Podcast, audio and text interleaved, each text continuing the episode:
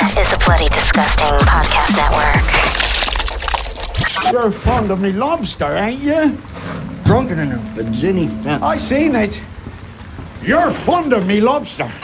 Boils and ghouls, lock your doors and strap yourselves in. From Los Angeles, California, Bloody Disgusting presents the Boo Crew Podcast. Horror news, commentary, reviews, interviews, and more. With your hosts, Lauren and Trevor Shand and Leone D'Antonio. Hey, this is Trevor, and on behalf of myself, Lauren, and Leo, welcome to episode two twenty-five. This time around, you are joined by Kyle Starchild Fisher, drummer of Juno Award-winning rock band The Dirty Nil.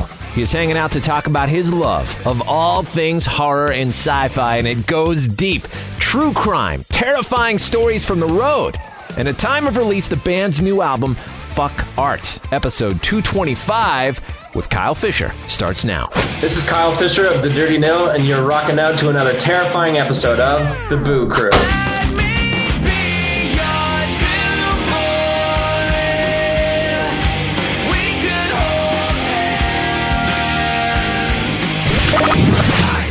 Scream. That's all we need. Another victim crawls onto the gurney for a Boo Crew autopsy.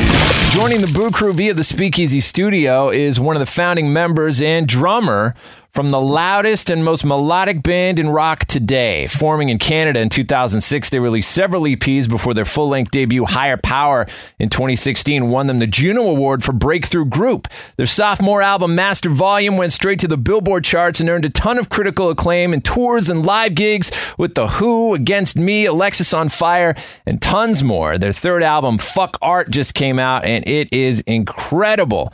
It is total ear candy with saccharine-drenched hooks that sound like you drank them in your soda through a red vine at a Slayer concert, but you were down in your friend's basement and it's nineteen seventy-one. I mean, this thing is a refreshing, supercharged punch in the face. We are honored to welcome Kyle Starchild Fisher of the one and only Dirty Nil. Yeah! Thank you. Thank you. Happy to be here. Dude, man, thank you so much for joining yes. us, and congrats yeah. on this album. First of all, what has the experience been like of releasing a body of work during these crazy times? And what are some of the creative ways, because I know there are, that you've been able to let the listener become part of this experience in other more intimate ways outside of a traditional concert? It's been fun. It's been interesting. As you said, it's been a lot of brainstorming for creative ways of getting people involved. Um, we utilized Cameo as a promotional tool. That was probably like the biggest, most exciting thing that we did. And we had people like Mark McGrath from Sugar Ray and uh, Cisco, uh, kind of uh, our manager had, you know, got them a cameo to to listen to our song and review it. Yeah, so we released that for a while. They watched the music video and uh, and they would re- review it. Like David Hasselhoff was one of them as well. And you could, it was kind of funny because you could tell who actually watched it, right? And who who was just kind of like bullshitting you. Uh, Mark McGrath watched, like, reacted a reaction video to it, which was really nice, and he and he was super into it. So that was, I think, one of the most interesting and unique things that we did during this whole cycle. And then uh, putting it out on New Year's was a lot of a lot of fun as well. But I was in a, I was at like a cabin in the woods, kind of away from it with my girlfriend, but um, it was a really fun thing. That's awesome. Can it, we just talk about Cameo, like sure. what it is? Because I feel like there are a lot of people that still don't know what Cameo is. Like, I'll mention it to someone and they'll be like, what? But do you want to explain it? Sure. It's a, it's a, like an app or service, I guess. And you can buy time from celebrities to record a message for somebody is, is what its main purpose is for. So we took it and, and used it for our own promotional purposes. Right. Yeah. Basically, like, you can, it's like a cheap ad, essentially. Yeah. I'm yeah. wondering if Cameo's ever going to like clue into that, because I've seen more and more people doing it, right? Like, I've seen right. auction houses doing it, yeah. paying oh, people really? to yeah. endorse their product. And, I'm, you know, it's, it is like a really cheap and effective way of getting like celebrities to swill your stuff. Yeah. I love it, actually. And I there's a new one where people will sing. There's like oh, a Cameo, yeah. but it's people who sing for you. Like Maya was doing one, and who, uh, what's that band? Not, was it Cobra Starship? Was that who was? It was or like three oh three. Yes, it was, it was three oh three. Yeah, yeah, yeah, yeah. And the, uh, the dude from the Bare Naked Ladies was doing him from his pinball room.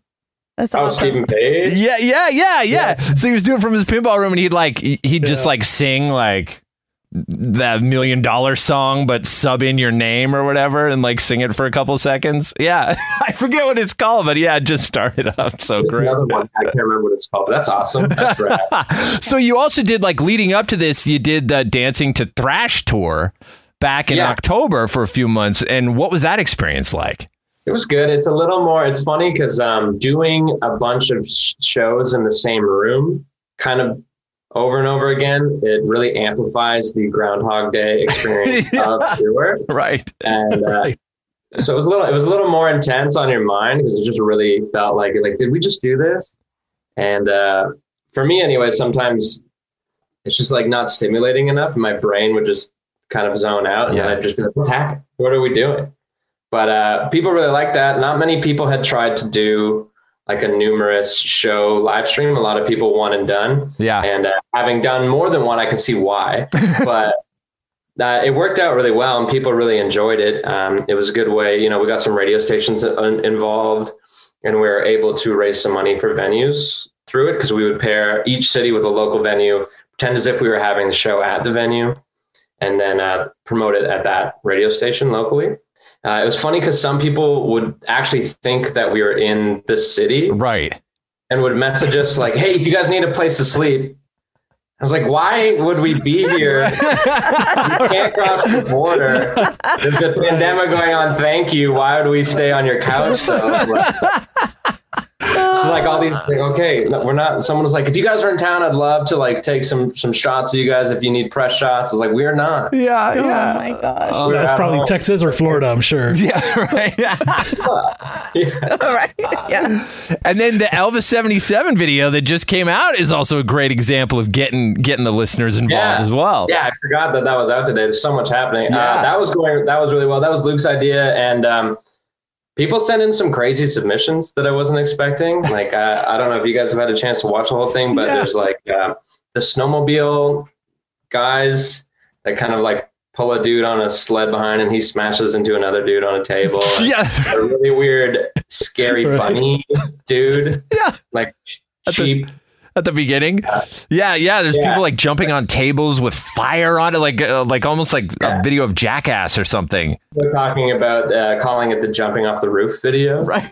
A lot of people jumping around, a lot of people playing guitars, singing along, smashing guitars, yeah. punching each other in the face, eating weird gross sandwiches.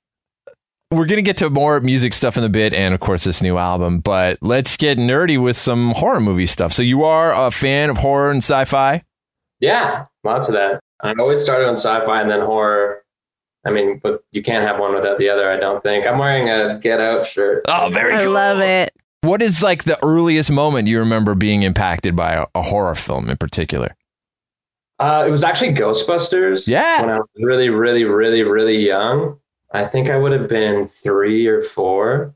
And I was convinced in the, the first house that I lived in with my parents that the boogeyman lived in the basement. And it was the, the the start of the movie. My dad was like, we'll watch Ghostbusters. It's hilarious. But I'm like three and he had to go upstairs for some reason at the very beginning when oh, they're man. talking. They like go to the librarian. Yeah. And he turned oh, in no. that big, yeah. yeah. And I was scared shitless and ran all the way upstairs. And there was um like the baby doors were at the top of the stairs, like the blockers, so they can't fall this, down the stairs. Because my brother would have been one or two crawling around, and that was just there, and I couldn't get out of the basement. I was like screaming, shaking. Oh my gosh, door. That's so scary! So, oh no! I didn't watch Ghostbusters until I was thirteen because I was so terrified of it in that moment. So that was my earliest, earliest encounter with that. But uh, I got over that. Yeah, I had the same experience with that movie. Was, oh, it's super funny. Yeah, don't worry. In the first scene. It's like, it tricks you as a kid, man, because you see Bill Murray and Dan Aykroyd, all these like funny guys from Saturday Night Live or whatever at the time. Yeah. And then you see this fucking librarian turn around with that skull yeah. face and it and the fucking Zool and all this shit and the demon dogs. And it got real, real fucking quick, man. Oh, yeah. It, it's not fucking around. No. The start. And then it, then it really eases up for like a while. But even the Zool. Right. Zool stuff. Like, yeah. Oh, God. Scared of microwaves for a little bit. Right. Yeah. I remember my dad took me to that movie, even um, Dragnet. You remember they redid Dragnet? It was Tom Hanks and Dan Aykroyd, and they were the, the guys yeah. from Dragnet. And there was an element of devil worshiping in that movie. And like they were busting like an underground devil worshiping ring. And I was so scared seeing it in the theater that I had to leave. I told my dad we had to leave. There was nothing scarier than the devil when we were like, you know, ten. Yeah. Oh, absolutely. The other one for me was if I watched like, okay, I saw like Armageddon, and then I would think like if I looked out the window and saw like, let's say like a satellite or a plane at night in the sky, I was like, that's a meteor and we're all going to die. But Mars Attacks, another funny movie. That scene where the aliens, like the dove comes and then they blow up the dove. Yeah. And uh, Jack Black, I think, gets disintegrated first. Like, that was it for me. Or whatever happened, they all just start getting disintegrated. And I just, like, booked it out of my parents' living room and just, like, get out in the basement. So I, I've never seen the rest of that movie. Yeah. What were the horror movies that you started, like, gravitating towards eventually, and the ones that you could sit through? And once you started really liking them? I guess my... So one of my best friends growing up was really into horror movies, and, like, he was obsessed with Halloween and stuff from a very young age. So I w- ended up watching those with him and like the Evil Dead movies. So those were kind of my, my en- entrance ways that I, that I really gravitated towards. And that kind of just opened it up for me. I don't know why those uh, Halloween especially was like easier for me. Sure. I think something about isolated incidents with like a murder in my mind was like, that's really distanced to me. Yeah. But like anyone can get attacked by an alien or a ghost. I, as a kid, was way more terrifying to me than like a real person. Yeah. I don't know. Evil Dead was just funny to me. Which one did you like better? One. Evil Dead one, two, or Army of Darkness? Army of Darkness, I think, is my favorite. Partly because the poster has just like that great image of Ashwick with the shotgun and yeah. the chainsaw. And I think it has... I think it just, that's where he hits his stride with the balancing the like campiness comedy of it and, and the horror elements. Mm. That pit scene is the best with all the blood gushing out of the... It's amazing. Yeah. Upon discovering these movies such as Halloween and, and, you know, and such, what about it was it that you started to discover like the directors, the, the filmmakers, the guy who made these movies, and then the rest of their catalog? That's a good question. That probably wouldn't have come later.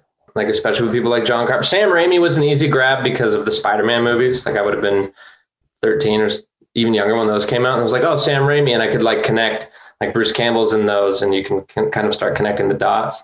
And I've always kind of been a really intense film nerd person where after every movie, like, I'm on the IMDb page reading about it, like, looking for connections here. What re- what movie references this other movie? Uh, hopping around that way. So probably, like, in my... say between fourteen and sixteen is when I really started to, to dive into those connections. And like even John Carpenter with music is such a great attachment into, you know, playing in a band. Not that his music necessarily inspires, but knowing that he does all the soundtrack work and directing it, like I just can get really, I can go down that hole. Would you say that's probably the one of the first times you noticed the music of those films, sci-fi or horror? Was it through Carpenter? Yeah, I guess probably, because the Halloween theme is so... like you just know it. Yeah. Like you know what it attached to. It's very prominent. It's, you don't confuse it for anything else if you know what it is. Since you mentioned uh, Sam Raimi, I was curious if you've been watching, or you're a fan of the Marvel universe, been watching uh, WandaVision at all. I have been. Yeah. It, it's wrapping up here, uh, but mm-hmm. it's going to tie into Sam Raimi's Doctor Strange. Uh, what is it? The Multiverse of the Madness, whatever it's called. Or... Yeah. That one. Yeah. It's supposed it, to be horror, right? Oh, see, I didn't know that. I haven't I haven't yeah. read too much into it yet, but um, I'm excited to see what he does with it to take on like another Marvel property, but within their umbrella, because I find they have a way of kind of flattening out certain directors' nuances, except for Taika Waititi. They let him, I feel like they let him just do his thing. Right. So I, I hope they let Sam Raimi do his thing too. Do you have like a top three of horror movies that are kind of like your comfort movies that you love to watch over and over again? That's a good question. I like to watch Alien a lot.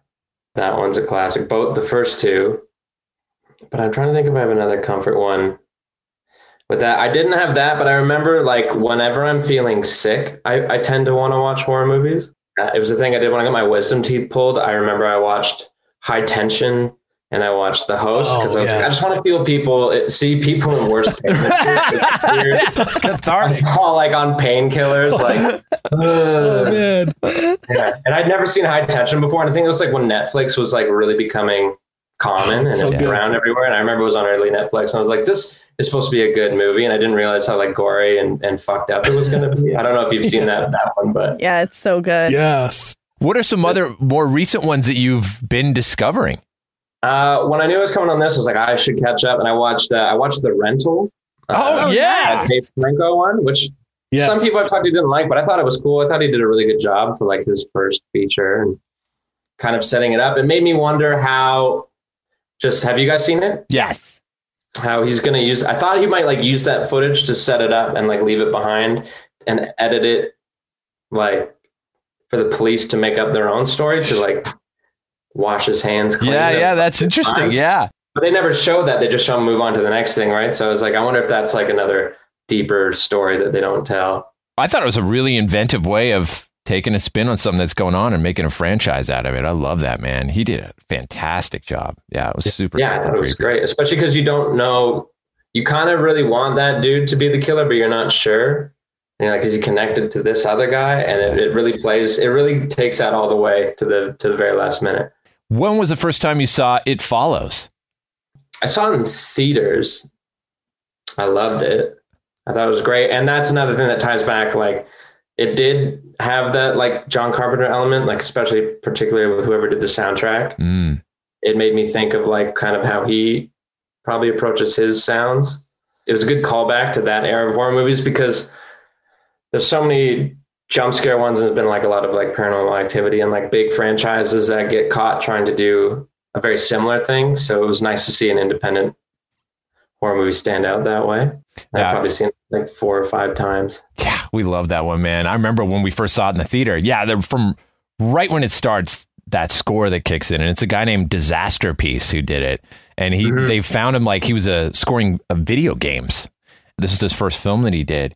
And God, yeah, it's just one of those themes that can stick in your head. Like that, just that old style of using these old modular synthesizers and analog equipment to make like a whole sonic world and a, a stamp on the movie. I remember after when the credits rolled, we just sat there in the theater. We were like the last ones there, just kind of looking at each other like, oh my God, this guy nailed this movie. It's, it's fantastic. Yeah. You know? I'm scared of like old age homes now. Oh yeah. And that, that one, the one video one. Yeah, yeah. And that's such a good, yeah. That's like also just feels like a big callback to Halloween because Michael Myers is always walking. Right? Yes. And they're always walking. No one's ever in a rush. And it doesn't matter how slow they're going. You can never escape them. And that is what's more terrifying about it. It's like they're in no hurry and you're like panicking. And no matter what, they're just like right breathing down your neck. Yeah. That yeah. experience seeing that yeah. in the theater was like what I would imagine getting a chance to see like the original Halloween when it came out. And what about films like The Witch and, and the films of Ari Aster and Midsommar and stuff like that? And, and this kind of recent almost like folk horror boom that we're seeing. Yeah, it's been great. I'm really excited for The Northman. I'm glad that they got to get that going. Uh, Robert Eggers' new one. But uh, it's been great. That was, that was just stuff like I was always hearing people talk about it and just having Netflix and time between tours and being like, all right, I'm, I'm going to watch these. I'll catch up with it. And I just thought, uh, I thought they were really great. The funny thing about Ari Aster is that I saw, I saw Hereditary in theaters with friends. And it's definitely one of those movies that's a gamble in theaters. I find horror movies are can be that way. So there was a lot of chattier, younger kids yeah. behind us who right. just weren't into it. And it really pulled me out of it. But I also found that the back half of that movie not as enjoyable as the first front half of the movie. Something about once it like got into the more witchy territory, it lost me. Okay. So, felt cheesy and that I just like the the the teenage son actor like pulled me out of it for some reason, but also these people talking behind me. So yeah. I need to do it again. But Midsommar I've watched so many times. And I think that was a stronger effort from Ari Aster for sure. Visually, uh, with it being all in the daytime, and a very accurate portrayal of mushrooms in a movie. Probably one of the most accurate drug portrayals I think I've ever seen. Leo, you had a question about Midsommar. Yeah. Upon watching Midsommar, did you catch all the really cool stuff in the background? Like from the opening scene, the sister with the mask and all that. Did you catch that mountainside that was her face, basically? Did you catch that kind of stuff? Oh, I don't know if I saw that one. No. That like visual. No, I didn't. But oh, there's a lot. Huge. Yeah. yeah. I don't think it's I saw that either. Mountain. It's at the beginning of the movie. Yeah. It's like, remember how she committed suicide? Yeah. Yeah. With the mask like and all that. The tube. Right? Yeah. So it's Dude. basically her image in the side of like this huge, like shrubbery of trees on the mountainside. It's like, you see it. Wow. Okay. Yeah, it's one of those things where you're watching the movie, you're like, oh, this is background. Why should I be watching trees in the background, right? And you watch it again, you're like, what's that? I have to watch out for that next time. I know there's a lot. I found that thing with that movie is that it does a lot to kind of set you up for what's coming if you're paying attention. Right. But uh, he does such a good job of kind of like bringing you into the daze kind of feeling that the characters are all in, because it feels like they're always... Right. The, being constant daylight fucks them up and kind of fucks you up, and then they're just taking...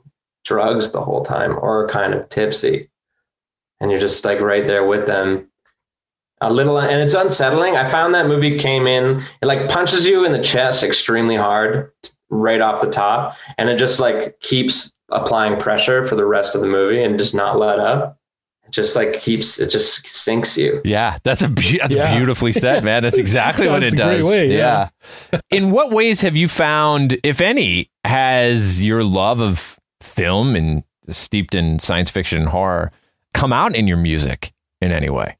I guess it comes out like more in the making the videos side of it, and sure, and coming up with like visuals, always just trying to maybe not necessarily reference them, but like seeing how things are made and and how you can apply things like story and and visuals into yeah into our own visuals or our own brand, and, and how that fits. You kind of dri- dipped into Midsommar territory, nineteen sixties era Midsommar in uh, blunt yeah. force concussion a little bit, yeah. and you know, blunt force was the biggest example of that, and that was exactly what we were going for. And, yeah, and uh, my girlfriend, she she does flowers, so she made those flower crowns for oh, us. That's awesome. And that was, and nice. she she'd only she'd never seen the movie before we were talking about doing that, and now it's like one of her favorite movies. But yeah, so we were, we we nailed that. That's probably the biggest horror reference. We will, a while ago, we were going to do this like mad scientist video, but it never came around. Never came to be. Pain of Infinity kind of got you guys at least to dress in Reaper outfits, which is which is pretty close. Oh, yeah. That was fun. Would you have uh, any sort of dream director collab that would be fun to do a video with? Just because David Fincher has a history in music video making, that yeah. would be pretty fun to do with him. Jay Baruchel might be fun, too. Oh, yeah. I never saw his Random Acts of Violence, though. But uh, so way great. So great, man. Did the music for that. Yeah, that's right. Is that also a territory that you guys would uh, would consider doing? Maybe getting into scoring something? I mean, maybe. I something I thought about, because I've always wanted to make something, like make a short or something. I because uh, I went to kind of went to school in that world a little bit, like not filmmaking specifically, but it was like multimedia. So I made stuff like that in the past. But Luke, it's funny because Luke and I were talking about it today, because he's messing around with pedals because he's he's bored and just trying stuff out. And he was just like, felt like he was making some soundtracky stuff with sure. like a big man and a bunch of fuzz pedals, just making this loud, sludgy kind of sun-like music. Sun. Was that the people who worked on uh, The Devil's Candy? I think so. I think it was Sun yeah. who did the score for The Devil's. Did you ever see The Devil's Candy? No, what's that one? Oh, it's it's so good. Ethan Embry movie where he plays yeah. a father. Him and his wife have this daughter, and they move into a house that's haunted. They think is haunted by the devil.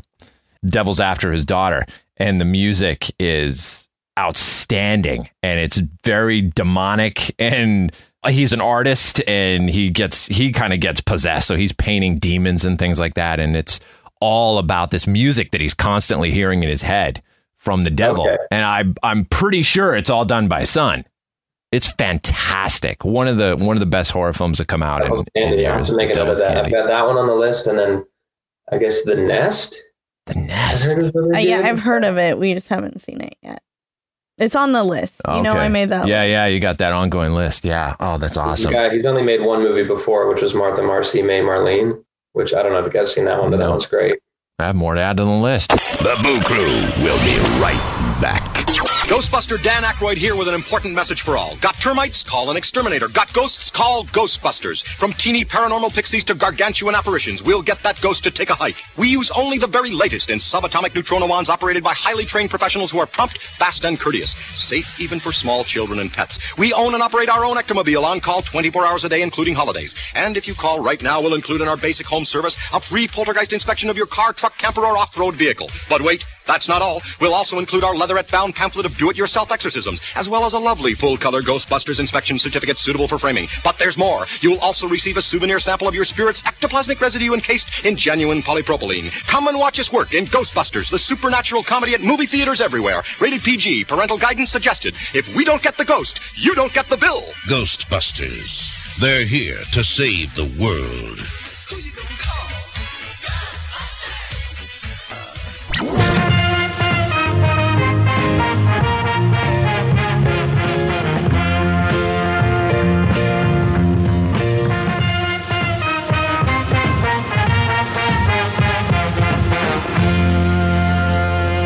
When you guys are on the road, do you do a lot of movie watching or podcast listening or anything like that that becomes we something do, that y'all do? We do a lot of podcast listening in the van, uh, a lot of true crime. There's one that we listen to called Case File. Okay. That's like a pretty right. popular one. I don't know if you guys are familiar with that one. I think it's the best true crime podcast, actually, because the guy, the guy's voice is the best. He's Australian, but he just keeps it very detailed, gets you really into the story, and yeah. he's just like super monotone and treats it with like a seriousness that I enjoy. Uh, and he tells a lot of like really interesting and unique, you know, true crime events that you just would never know about. Cause he stays away. He tries to stay away from the bigger ones that everyone knows. Like there was ones in Canada that I hadn't heard about before, like near where we live, which are wild. Like one guy who was trying to, who was influenced by Dexter. It might've been near Calgary or Edmonton or something. Like he was like a legit copycat, like getting inspired from the crimes of Dexter. Yeah, I, th- I think so. Like at least with like the he made like a like a kill room kind of thing, but he catfished a guy to come down and, and go on a date, and then he just like killed him in his garage. Oh my god! And then we just watch movies. We kind of I don't know. We I find that being on tour is a good time to watch bad movies in the in the theater. Sure. Unless it's something like we all are like we have to see this movie, but it's usually the best time to see bad movies because you don't. You don't really want to take in something. Yeah. They have. You just want to enjoy something. Yeah. So I remember we saw, we saw It Comes at Night on tour. Okay. And I just was like, ah, I remember being like, ah, maybe we shouldn't have seen that. We all left the theater like super bummed out. Cause that's one of the bleakest movies I think I've ever seen. Yeah. I was wondering, aside from that, uh, Derek, I'm sorry, the Dexter inspired case, are there any other uh, cases that you're fascinated by? Yeah, there's one. There was one in Albuquerque, and I can't remember near Truth and Consequences, Albuquerque, but I can't. It's a really, really small town, but it's called the Toy Box Murders. I don't know if you're familiar no. with that one. It's no. about. It's another guy who like had. He just had like a container, like a shipping container, in this small town near his house that he made basically made like a torture chamber, and he got he was like would kidnap like transient people and. You know, like street sex workers and just take them there. And he did it for a long time. Okay. I realize like I ask a lot of women this, but I've never asked a man this, but do you watch Bailey Sarian? Do you know no, who Bailey Sarian is? No, I don't. Okay. She puts on makeup and tells true crime stories, but it's really cool to watch because she puts together the stories so well. Like she writes them and produces this whole thing and does this crazy makeup on herself. And I guess that maybe it appeals maybe more to people that are putting on makeup and like true crime. But I think it's for everyone, and you should check it out. Yeah, it's pretty good, man. I, I like, yeah, Leo and I started listening. I started yeah. watching him, too. And yeah, this is yeah. the way she tells the story. I mean, she's actually, like, physically doing stuff, right, while she's telling the story, which is an interesting approach. But, yeah, really, really good. Oh, so she's telling the story and putting it on at the yeah, same time? Yeah, while yeah. she's doing oh. her makeup. Like, she's like, it's almost yeah. like she's looking in a mirror and, like, telling you about Jeffrey Dahmer or whatever, you know. Uh, yeah. yeah. Robert Picton or whoever else, you know, while she's doing her makeup. It's just an interesting yeah. amalgamation. Yeah. The way that, that that whole true crime boom is taking off is is just yeah. insane, man. I feel like Netflix can like slow the brakes a bit. Right. Just, like every time I open it, they're like advertising a new true crime series. And you're like, wait, this kind of looks like the last one. But uh, oh, no, uh, another one that was that one. Did you guys watch the one about the guy who made a, the bulldozer? What was it called? It no. was like in Colorado or something. He made a bulldozer? Yeah, he was like, it was just like one of those stories, like guy in a small town, I think in Colorado, started just feeling like people in the town were working against him. And he just, he just like ended up buying this like small private thing and, and converted a tractor into a full on like armored vehicle and just rampaged the town, attacking everyone he thought had done him wrong. Oh, oh damn. Whoa. Did he end up taking anybody out? Uh, I don't remember. He might have killed two people and then himself. But it was nuts. Like the, it's the thing that he built is is insane, and I am upset that I can't remember the title of it. Like, did he name the thing that he that he built? No, no, I don't think he named it. What, he might, I mean, he might have, but I don't remember. Yeah, that killdozer or something. I don't know. Yeah, I mean, that's what that that's what it got called. Yeah, it, it, the killdozer. Yeah, it was massive, and like wow. he just like he built it all himself. Wow, this was, like a really, really, really talented welder and like metal worker. He that's just, and, like, crazy. Built this thing on the sides, like poured concrete down, just like fortified this machine, and then wreaked havoc on on the town that he lived in. Isn't it amazing that someone could be smart enough yeah. and and be thoughtful enough to do all that, but be so batshit crazy enough? It's like, I don't know, you just lose that grasp of reality. Wow. It goes the other way for you, right? There's a case that happened yeah. here. We're, we're out in Burbank in, in the L A area, and there's a motel like just down the street from where we live. And um, I think it was back in the seventies. They caught these two guys who would drive up this van. They had this van, and they would take this van up into the hills and, you know, hitchhikers or whoever, transients, and put them in the van. And the van was built as a traveling torture device. And they actually named it. They called it the Murder Mac. And they would audio record all the stuff they would do. And to this day, they still use the audio recordings to desensitize F B I agents in training, by playing them the audio recordings, because they, they played them in court and people were just walking out. They couldn't take it anymore. But yeah, both those guys ended up dying. It was these two guys. They called themselves, I think they were the toolbox, the toolbox murderers is what they were referred to as. But yeah, they named the van the Murder Mac.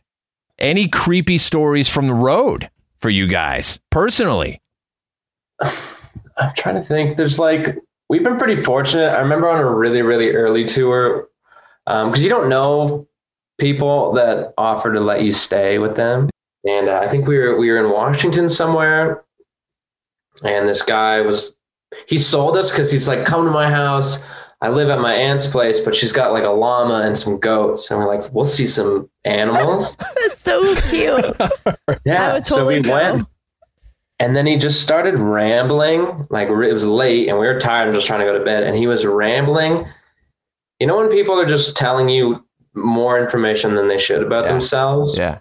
Where it just like, he was talking about this band he was in and people didn't like it because he sang too much about, about certain things. Uh, and he, I'm not going to say what he said. He just kind of like crossed like a line of information. It's like, oh, we don't need to know that. Yeah. And it was kind of like, oh, we were all uncomfortable. And then he was like, yeah. And he's like, anyways, I have insomnia. So like, don't mind me. I'm just gonna be like walking around the house. Oh my God. Like, oh, cool. So we're all like trying to sleep. This guy's pretty much on a computer across from the couch that we're on, just like doing whatever. And we're just like, oh, fuck, But the llamas were sick.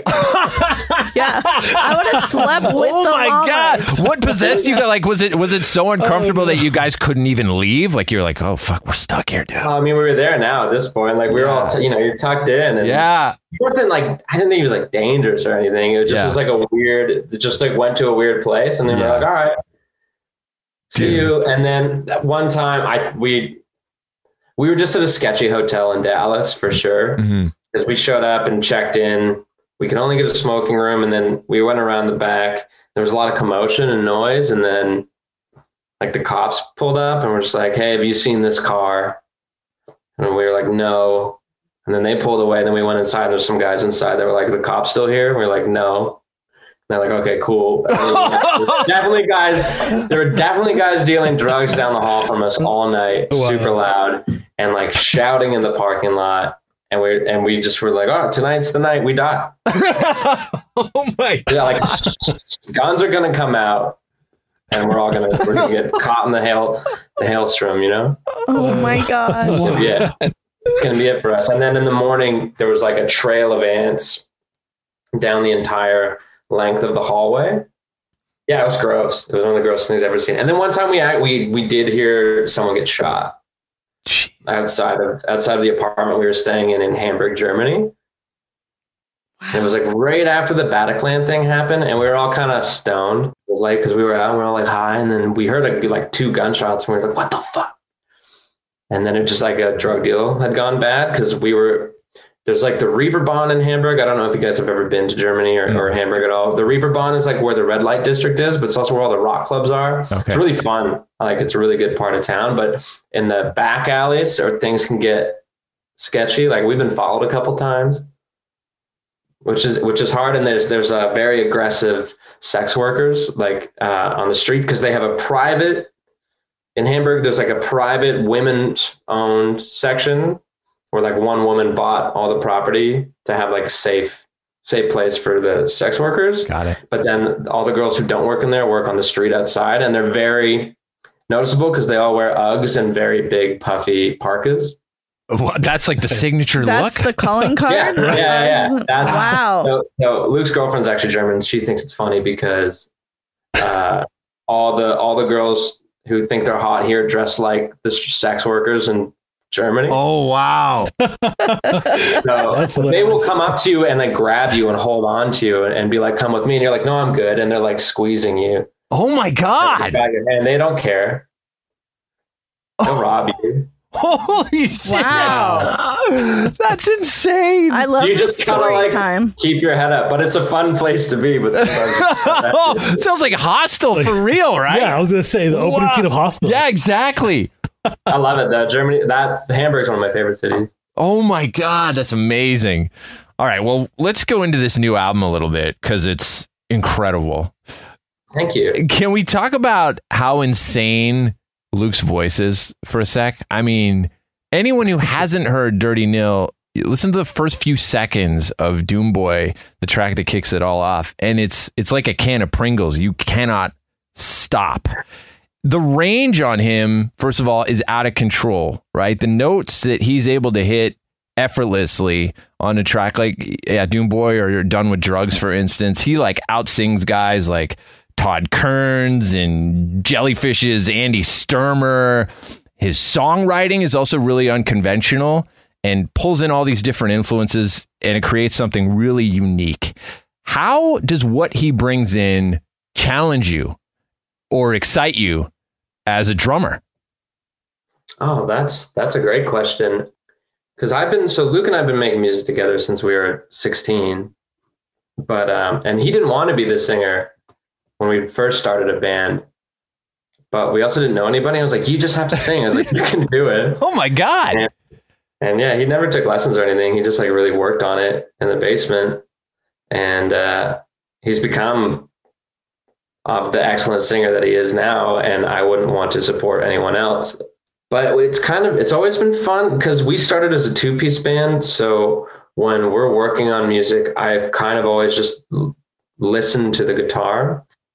When he brings me things that I don't know, there's there's just like an instantaneous feeling, like an electric, like electricity of like, oh, and I my body just kind of reacts to the song writing that he brings in.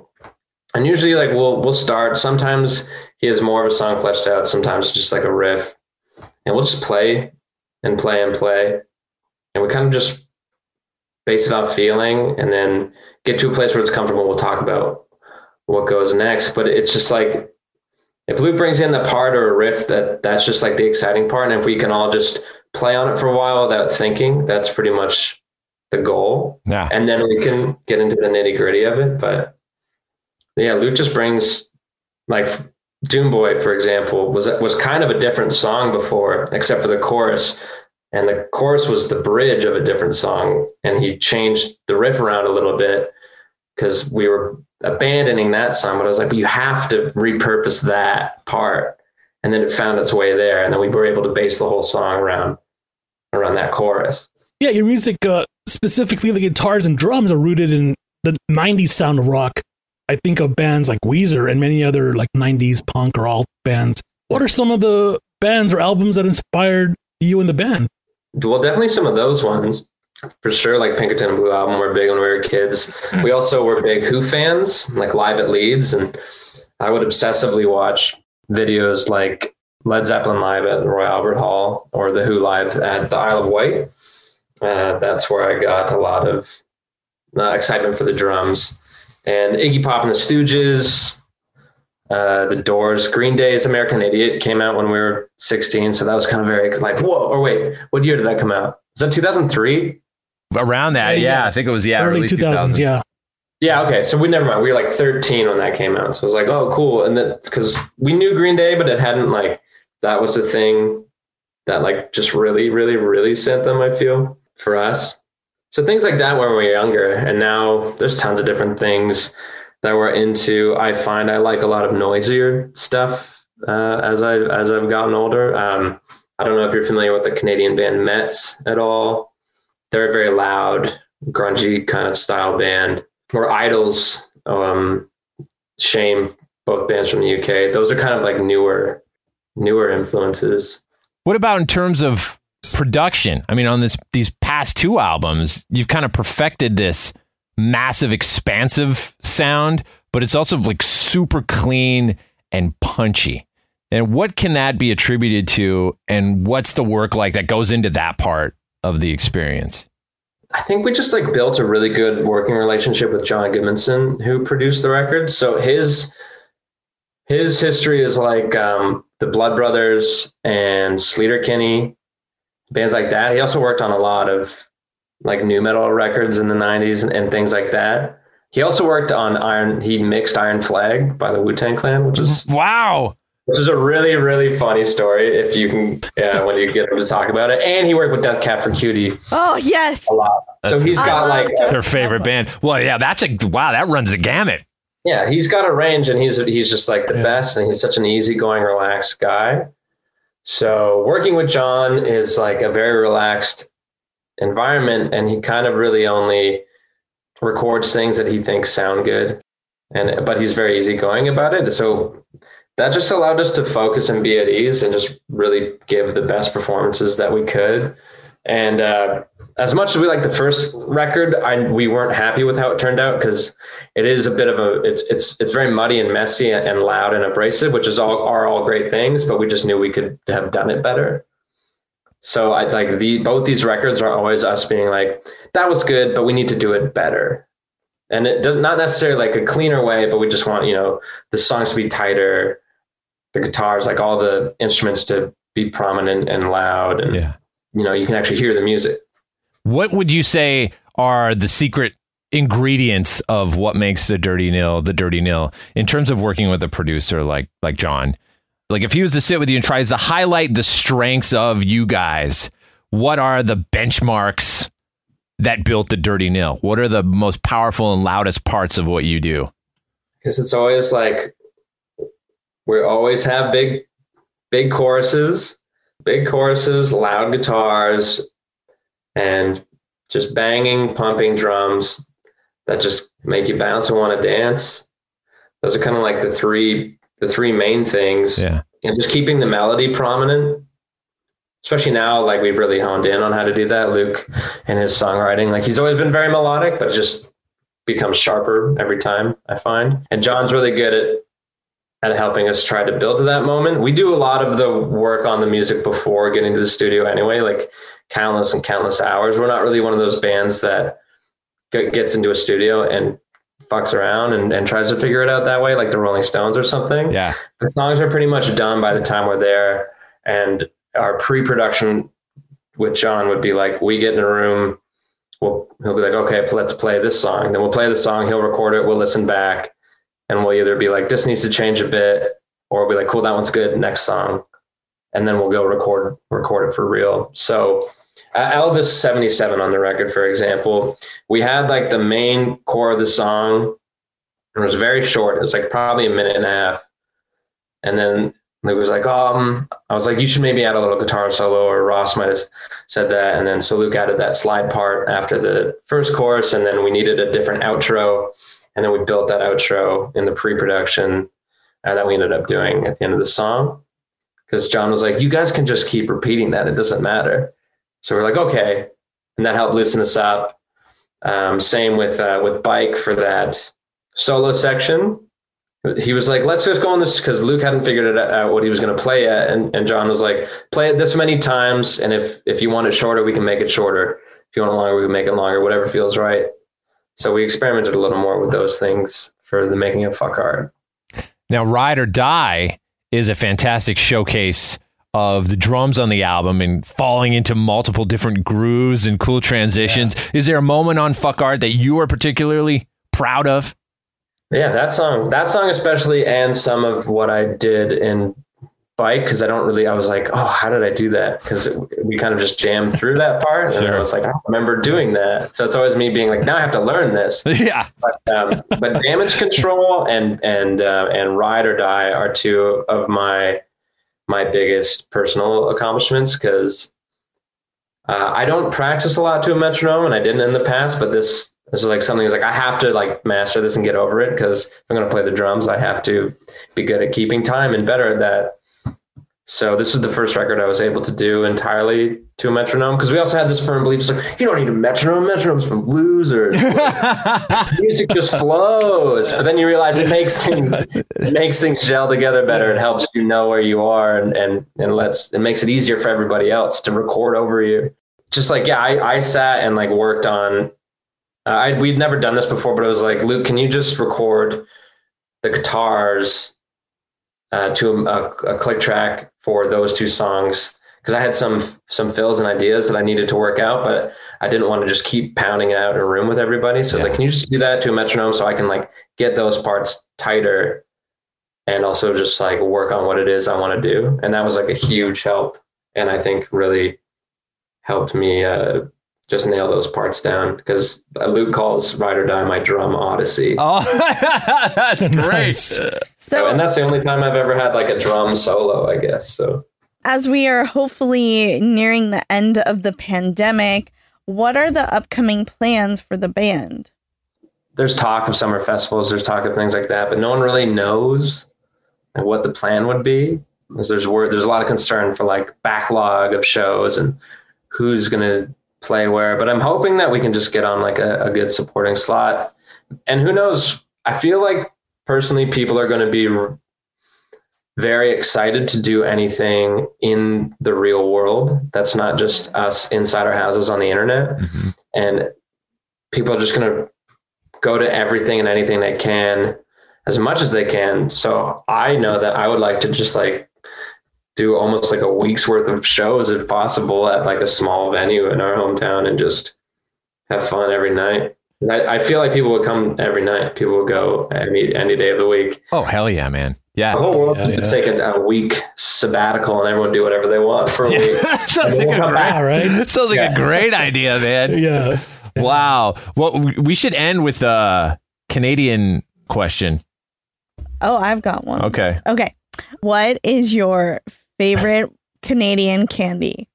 See, that's always tough, because British candies and Canadian candies are like very similar. Yeah, they're parceled together. But uh, I is Wonder Bar only Canadian? I can't remember. I think it is. I'm I'm from Canada. I moved down here oh, in two thousand in two thousand five. I lived in Vancouver was the last city I lived in, but before that it was Toronto, and then I was born in Saskatchewan. Oh, okay. Yeah. Awesome. So, yeah, so you've, yeah, you've been everywhere. Yeah, I think Wonder Bar, Wonder Bar I have not seen down here. In fact, I forgot about that. I always think about it when I'm in the States. I'm like, oh, they don't have it. So I think Wonder Bar, as far as Canadian specific candy goes. Wow, I've yeah. never had yeah, that. Yeah, it's now. really, like, it's really what? good. I'm trying to think, is it kind of like, was it kind of Butterfinger-esque? Uh, sort of, except without like a crunch. It's like they, it's peanut butter and caramel. Yeah. In chocolate, and it was like kind of pulls apart. It's like, was there like a smooth. thin top, like a thin biscuit in there somewhere too? No, no, it's kind of mixed in. It's like crunchy bits, yes, kind of mixed in. So yes, like, it's kind of like gelatinous middle. Right. Yeah, I was experimenting recently with like freezing them or not. Oh, interesting. Not as good frozen, not but Reese's, uh, Reese's like peanut butter cups frozen. I've never tried. I've never tried that. Eat More Bars or Eat More Bars. They have Eat More Bars here? No, no. I guess not. I haven't even thought about an Eat More Bar forever. I don't know if I've seen one, but I guess I also haven't really been in a convenience store. Though. Yeah, in like a long time. Eat More Bars. Uh, the, uh, also, one that I showed Lauren was Aero Bar. Oh, yeah. Is that only us or is that it, us in, in the U K? I think it's it's U K because you can go. That's where you can get it here. You got to go to like the British pubs and sometimes they'll have like Eat More. Or, sorry, not Eat yeah. More. Um, Aero Bars and Smarties. Yeah, which are oh, yeah, different Smarties. than yeah. our Smarties. Yeah, there are Smarties here, but Smarties here are like what we chocolate. call rockets in Canada. You know, like those oh, yeah. tarts yeah, and uh, yeah. pellets. Yeah, right. I forgot Smarties are different here. And but they changed too, which sucks. I remember when they went to like no artificial. There was a time where they changed from what they were when I was a kid, and then they're just not as good. What, like Smarties? Like the actual Can- yeah. Canadian Smarties changed? Yeah. Wow. See, I don't know any different. I only know like the new version because I, I remember seeing like that they use like, I don't know, like vegetables and fruits to dye. The Smarties? Yeah. Well, my dad brought some, right? When he came yeah. visiting from Lumsden, Saskatchewan. And uh, yeah, brought we got him to bring smart, Smarties and Coffee Crisps. Coffee Crisps. Oh, yeah, that's another one. Yeah. Yeah. yeah. yeah. I keep like there's a Smarties song in Canada that I, I grew up with that I know the words to. And I'll sing it for Lauren because she she's like, what? I, she's like, like, it's so funny. In America, obviously, like you can say the Smarties song. No one knows what the hell you're talking about. And it's like the national anthem in Canada or like a band like the Tragically Hip. So many right. people don't even know who you're talking about. You're like, if you go to Canada and ask someone, say that you don't know the Tragically Hip, that'd be like saying you don't know who the Beatles are or who Metallica is, right? Yeah. but I, I don't know who they are. No, yeah, exactly. So, I'm going to look them up, though. I'm interested. Yeah, oh, yeah, you got to. It's part of Canadian history. Yeah, you know who loves Tragically Hip is Laura Jane Grace from Against Me. Oh, wow. Did they yeah. have an opportunity to play with them? I don't think so. She, she was just like, yeah, I know who I know who the Tragically Hip are.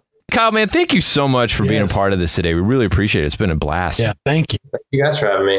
That was the Boo Crew Podcast, episode two twenty-five. Special thanks to our guest, Kyle Fisher. Follow him at Kyle Starchild Fisher and at The Dirty Nil on Instagram. At time of release, check out their latest album, Fuck Art. Music for this one provided by The Dirty Nil. Production tracks from the mighty Power Man five thousand. Till next time, it is the Boo Crew saying, sweet screams. Thanks for listening to another episode of the Boo Crew Podcast. Haunt the Boo Crew at tales from the boo crew dot com. Tales from the Boo Crew on Facebook and Instagram. Follow us on Twitter at Tales from the Boo. The Boo Crew is Lauren and Trevor Shand and Leone D'Antonio. The Boo Crew is produced by Lauren Shand, chopped and sliced by Trevor Shand. The Boo Crew is a T S P creation, part of the Bloody Disgusting Podcast Network. Bye. The Bloody Disgusting Podcast Network, home of the Boo Crew, for horror-centric interviews, S C P archives, weekly full-cast storytelling, horror queers, genre commentary from an L G B T Q perspective, and creepy for disturbing and terrifying creepypastas. Listen free wherever you stream audio and at bloody disgusting dot com slash podcasts.